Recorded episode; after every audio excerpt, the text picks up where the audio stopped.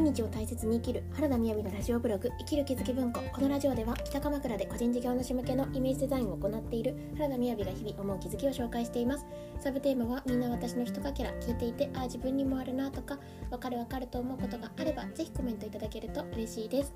はいこんにちは。今日はやる気があるのになんだか噛み合わないと感じる時に見直したい思考というタイトルでお話したしたいと思います。まずはじめに12分近況報告ですがいやあったかいですね。もうあのうちの家は坂の上にあるんですけれども今朝はですね朝からあのお客様のお家の方に行かせていただいて横浜の方に行ってたんですよね。でなんですけれどもこう帰ってきて坂を登ったらめっちゃ暑いみたいな。汗かくみたいな。コートいらないんじゃないかなって思うぐらい本当暖かいですね。ただ週末はこう曇りになるんですよね。でえー、そうですね自己あ近況報告とすると、まあ、横浜にせっかく行ってきたっていうこともあるので、えーと、ノートを買いました。明日から3ヶ月講座という思考の学校の認定講師の活動があるんですけれどもそこでですね3ヶ月間、えー、思考を見ていくっていう講座があるんですね。で今日今回あなんかノート1冊買っとこうと思ったんですけれどもせっかくだったら買いに行くからこそ分かるものがいいなって多分漠然と思ってたんですね。というのも、まあ、本当に Amazon プライムってとっても申し訳ないほど便利でだからノートって別にねそこでも買うことができるんですがそうすると多分皆さんご存知でいらっしゃるかな？ノートが好きな方は知ってらっしゃる MD ノートとかライフのノートって私は好きなので大体買うんですよね。1冊大体2000円ぐらいなんですけれど昔から私は大学1年生のお金がなかった時から一番出費がかかるのは、えーと、文文房具だったんですよね。あと基礎化粧品とかなんかそこの2つはなんかいいものを買おうみたいな感じがあったんですがで、えっ、ー、と、今回はあのモレスキンってもともと割とねいい値段するんですけどしかもそれの春。春ということでうんまあなんかケチくさいですが4000円もしましたね1冊で。なかなかするなと。でもまあ気分が上がるっていうことと、まあ、皆さんの人生の変化が起きていく3ヶ月っていうことなのであこのノートでやっていこうかなっていうふうに思ったということですね。はいで、えーと、今日のタイトルにしたのはなあのやる気があるのになんだか噛み合わないなという時に見たい思考ということで、まあ、これは私自身が最近ねすごく感じたことを思考として気づいたことでまとめた感じなんですが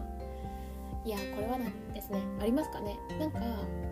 すごくやる気がある感じがするのになんかこうブーストがかからないとかなんか噛み合わせが悪い感じがするっていう時なんかこういった時にですね是非見たい思考っていうのは嫉妬ですね。うん、何かなんかだいたいこう波が乗ってきている時って自分以外の人もこう波に乗っているように見えたりすると思うんですよね。だけれどもあのもともとですね怒りって怒ってる気持ち怒ってる気持ちって99.9%怒りっていうわけあじゃあ間違えた99.9%嫉妬と見るわけなんですよ。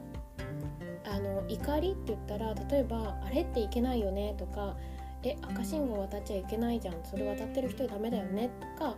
で嫉妬なんかしないよっていうふうに思うかもしれないですけれどもそれって例えばですねそのなんか決めたことっていうことにルールを縛られている自分がルールを破っている人をずるいって見てるような感じなんですよね。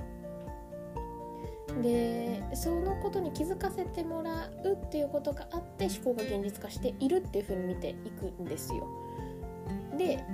なので、まあ、思考が現実化しているっていうことで考えるとしたらっていう話がこの時間の中なんですけれどなんか、まあ、そそういう仕組みでねあの怒りっていうのは99.9%嫉妬だよっていうことはあるんですけれどもそれで怒ってるということもそうですがそもそも嫉妬してる自分に気づいていなかったりすることもありますよねっていう。なんか怒ってる気持ちさえない。あの怒ってる時に見たい思考が嫉妬なんですけど嫉妬していることにさえ気づいてない時もまたあるなっていうふうに思うんですよね。必ずしも嫉妬してる時は絶対怒ってるってわけじゃないので。でえっ、ー、となんかですねこうやっていこうかなっていう時に何か身近にあの成功してるように見える人とか結果が出ているように見えてる人がいたりとかあとはま愛されてるように見える人がいたりとかそういった形でなんか自分の中で嫉妬心っていうものがあることに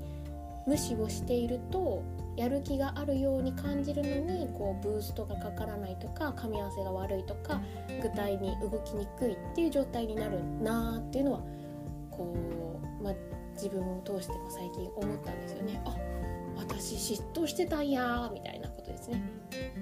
で嫉妬しているって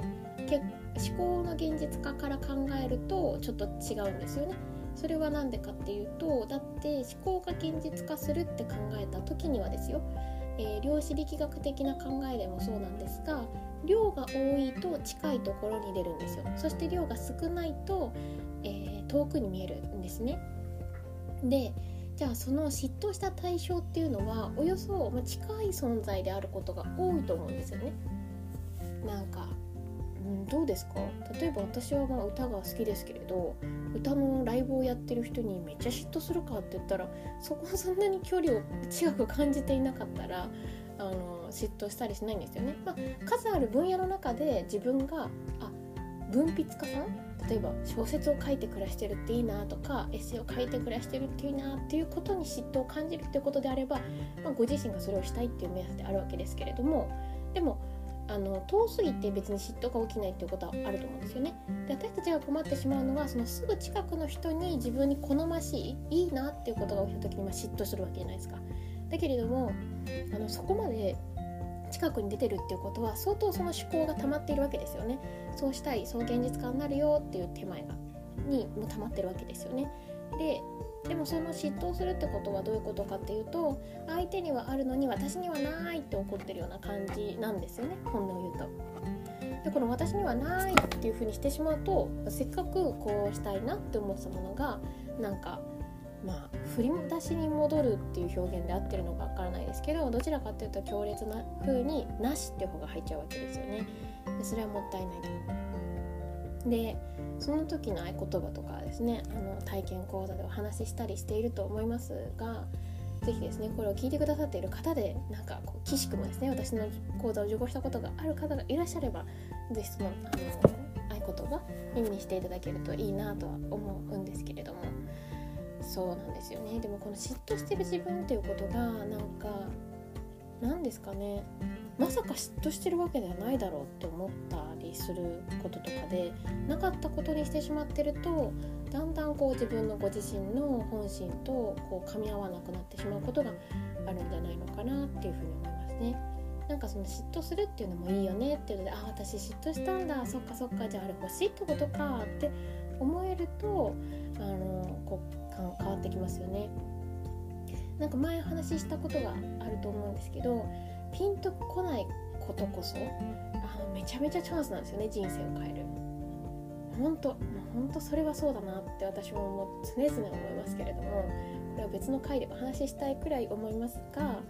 簡単に言うとピンとこないことこそ、えー、人生を変える転機なんですねで逆を言うとその意味ってピンとくることっていうのはもう顕在的なことなんですよね。でそれで積み上がってた人生で今出来上がってるわけででピンとこないけどそばに来るってことはないんですよ。例えば私の なんか笑いながら言っちゃいますが例えばですね私はあのまあこう最初に言ってしまうと明日開催の3ヶ月講座え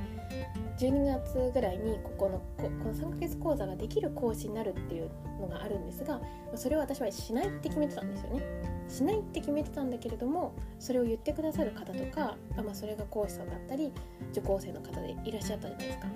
で自分としてはピンときてないつもりなんですよ。なんですけれどもあの厳密に考えたらさっきの量子力学的な話もしましたけどピンとこないことっていうのはこんなに声が届く距離に来るはずがないんですね。本質的にピンとこないことは。ただ自分が違うってしてるだけで本当にピンとこないことは現実化してないもしくはとっても遠いはずなんですよ。なのでとってもチャンスなのはそしてこれは私はえー、スピリチュアリティが高いような状態だけだった時には知らなかったことなんですけれどああいう時はね直感が重要って言いますからね。なんですけれども直感じゃないんですよね。相手の言葉を信じるですね。相手の言葉を信じるって結局自分の言葉を信じるなのでしかもピンとこないことにやってみようってこの一歩が動いた時って本当に人生変化する時だなってはいしみじみ思います。ということでなんか力説してしまいましたが、えー、今日のタイトルは確か、えー、なんだかやる気が出るやる気があるのになんか噛み合わないなと感じる時に見たい思考というタイトルでございました。今日も聞いていただいてありがとうございます。それではバイバーイ。